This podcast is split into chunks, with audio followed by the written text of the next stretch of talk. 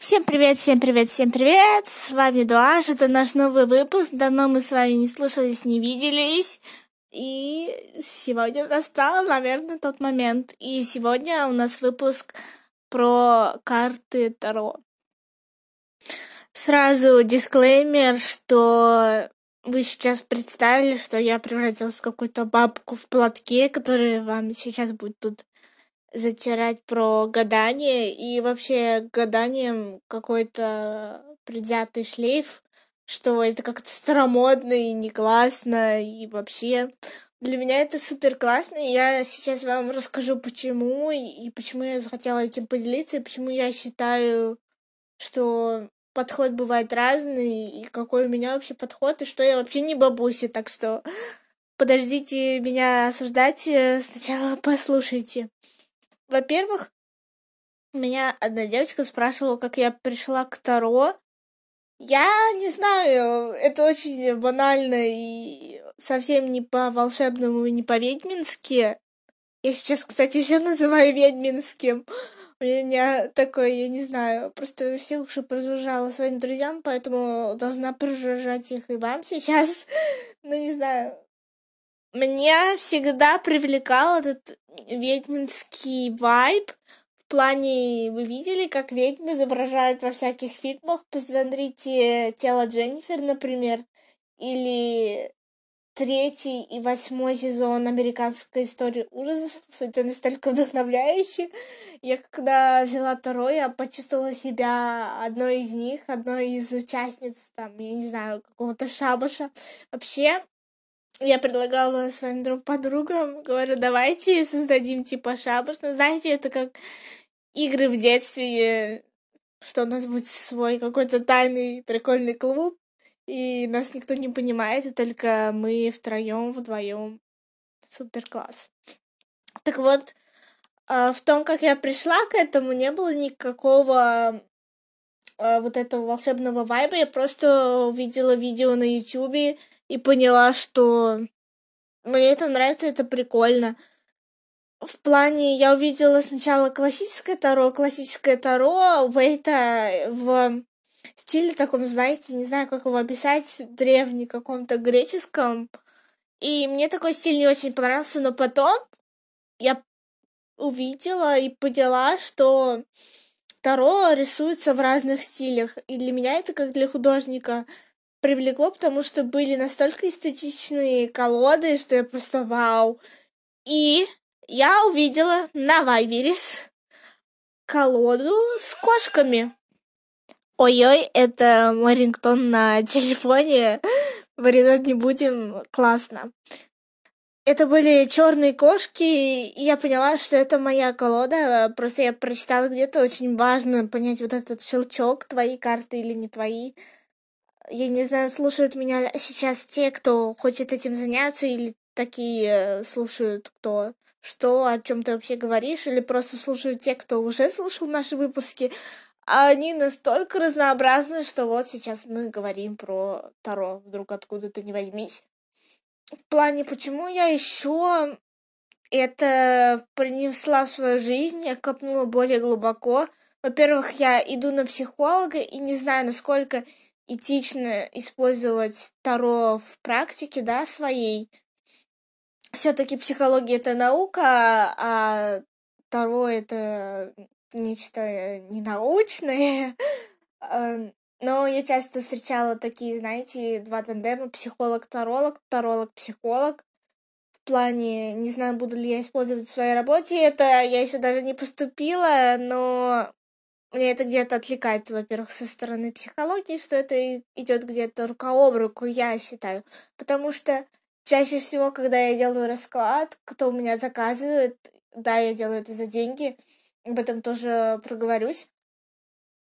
А, я потом еще веду вот, ну, в целом беседу, знаете, такую душевную, как мне кажется, я надеюсь на то, что это действительно так это нравится тем, с кем я это делаю. А они не сидят, не думают такие, типа, что ты тут?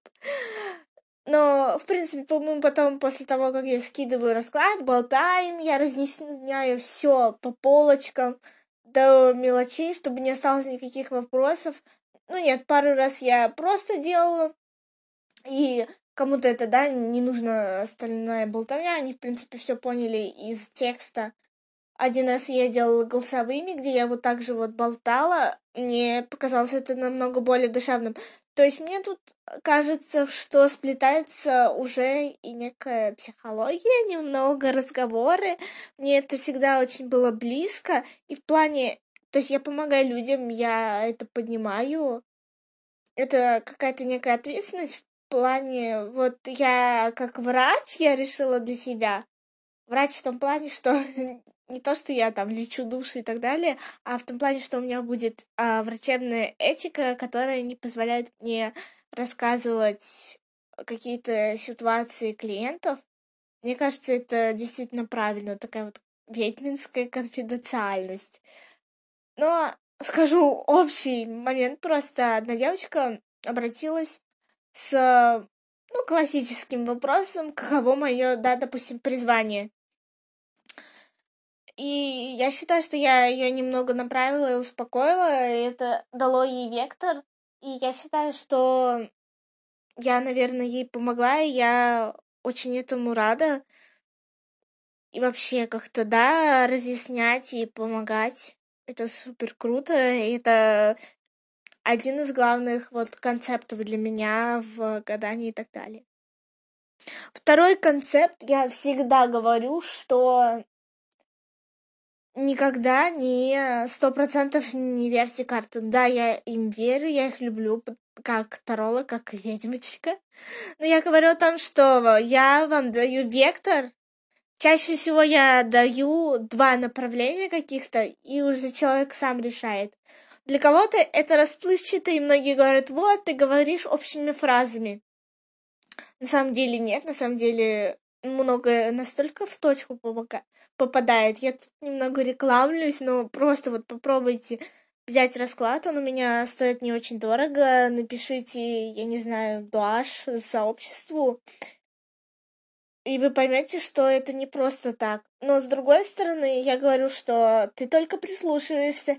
Это случится не на сто процентов. То есть, если, допустим, тебе выпала, не знаю, башня, смерть, э, повешенный, то есть арканы, которые не очень позитивные, не нужно, все, все будет ужасно.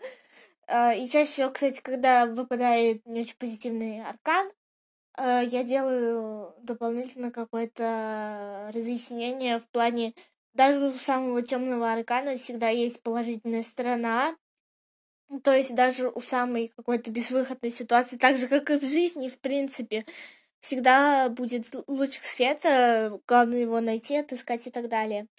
Э, то есть я описываю эту ситуацию со стороны, как бы, знаете, я не предвзятый человек, и я помогаю просто трезво как-то все расставить по полочкам. И человек, для него, мне кажется, просто дорога расчищается. То есть все было в каких-то кустиках и камнях, и расклад помог просто очистить эту дорогу. А человек уже решает, идти мне по ней или нет, или выбрать какую-то другую, более тернистую тропинку и так далее, и так далее. Это второй мой принцип и концепт. А, ну третий еще в том плане, что всегда я говорю о том, что даже в самой плохой ситуации есть свои там плюсы.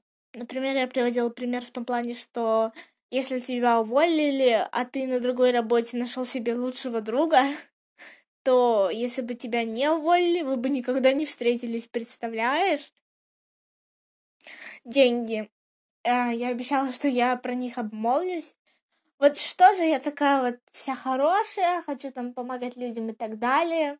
Почему же я беру деньги? А, я прочитала у одного из тарологов, что ты все равно тратишь свое время, свое, свою энергию, ну, то есть свой ресурс. И если он отдается просто так, это очень несправедливо. Я тоже так считаю. И я считаю, что не мы придумали этот мир, и не мы придумали, что деньги определяют твою ценность. Это очень цинично и грустно, но то, сколько ты получаешь, обычно обозначает твой вес в обществе, вес в мире и вообще, насколько ты можешь повлиять на жизнь, судьбы и так далее, оценивает тебя. Вот сколько ты зарабатываешь, столько ты стоишь. Ну, логично. И я хочу, чтобы мой труд сколько-то стоил. Я не хочу, чтобы это было бесплатно. Почему я не имею на это права? Это, кстати, в любых профессиях, таких, знаете, не карьерных, не институтских, в плане там, не знаю, художник, э, танцор, э, таролог и так далее, такие вот творческие где-то на грани профессии. Э, вот в художественном плане иногда художники очень занижают свою цену, и тем самым они провоцируют неуважительное отношение не только к себе, но и к художественному комьюнити в целом, потому что уже и к остальным планка снижается, то есть уже и у остальных, кто вроде у них нормальная цена, и клиенты такие, а что у тебя цена высокая? Ну, то есть понимаете, насколько это глобальный важный процесс, насколько экономика вообще глобальна в этом плане. Я считаю, что я имею на это право, и что вы имеете на это право оценивать свой скилл, свой талант, свою помощь не просто так. Я могу вот вам а, какой-то примерчик привести, чтобы вы такие, вау, это реально работает. Ну, я вот не знаю, если я не могу, я вам уже говорила, что у меня принцип этики, я могу кое-что рассказать про себя. Ну, опять же, немного-немного обезличить все и немного общими словами.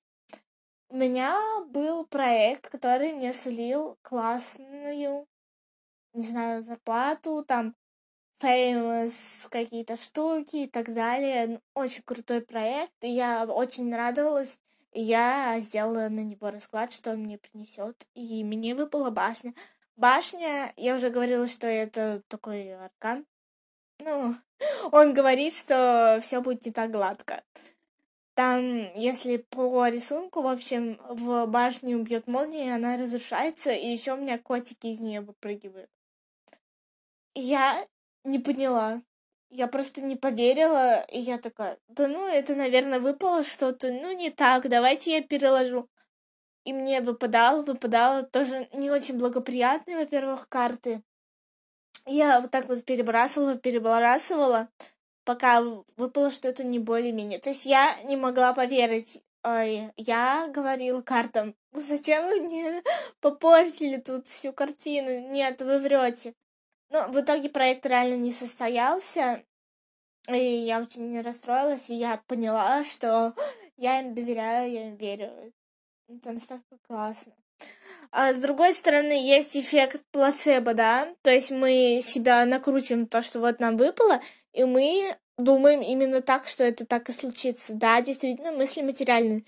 Но я вот в этот момент в какой-то просто не настолько серьезно это восприняла. То есть я когда потом по проекту были некоторые задания уже после, я когда их делала, я ну, не думала, что все будет ужасно. Я вообще не вспоминала о башне, что она меня выпала. То есть не программировала себя нигде, вот честно, не думала об этом, что ничего не получится, зачем мне делать.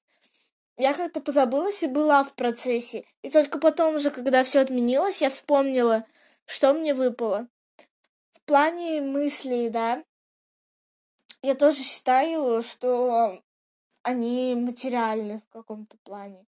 Потому что когда долго о чем-то думаешь и долго о чем-то мечтаешь, это действительно происходит, ну не знаю. И еще такая небольшая, не знаю, ремарочка. У нас есть вопросы по поводу, допустим, ситуации, по поводу э, какого-то состояния.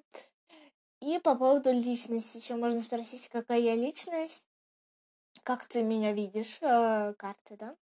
Я, кстати, к картам, не знаю, отношусь очень так, с, любовью, но они мне просто нравятся, потому что они красивые, они мне помогают, э, помогают, а, зарабатывать, б, чувствовать себя как-то более уверенно, знаете, у меня такой появился плюс скилл, Кстати, я считаю, что да, это скилл, скилл в плане все это красиво расписать, все это красиво сфоткать. Мне нравится сам процесс в плане составлять текст, раскладывать. То, что, ну, то, что у тебя появи, э, получилось, ты должен красиво расписать это клиенту.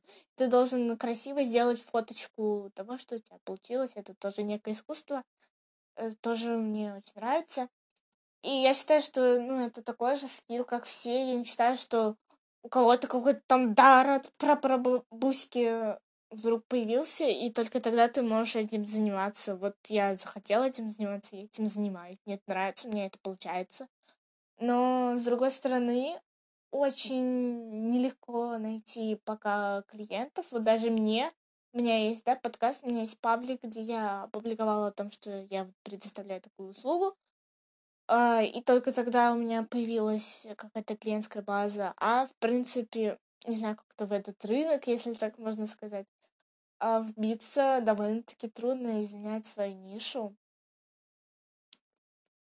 Ну, и еще я говорила вот о мотивах, почему я вдруг захотела этим заниматься. По-моему, я говорила, во-первых, о помощи, да, другим, ну и также о помощи себе. То есть мы всегда должны знать, что ну, мы себя-то ставим на первое место всегда, в принципе, априори.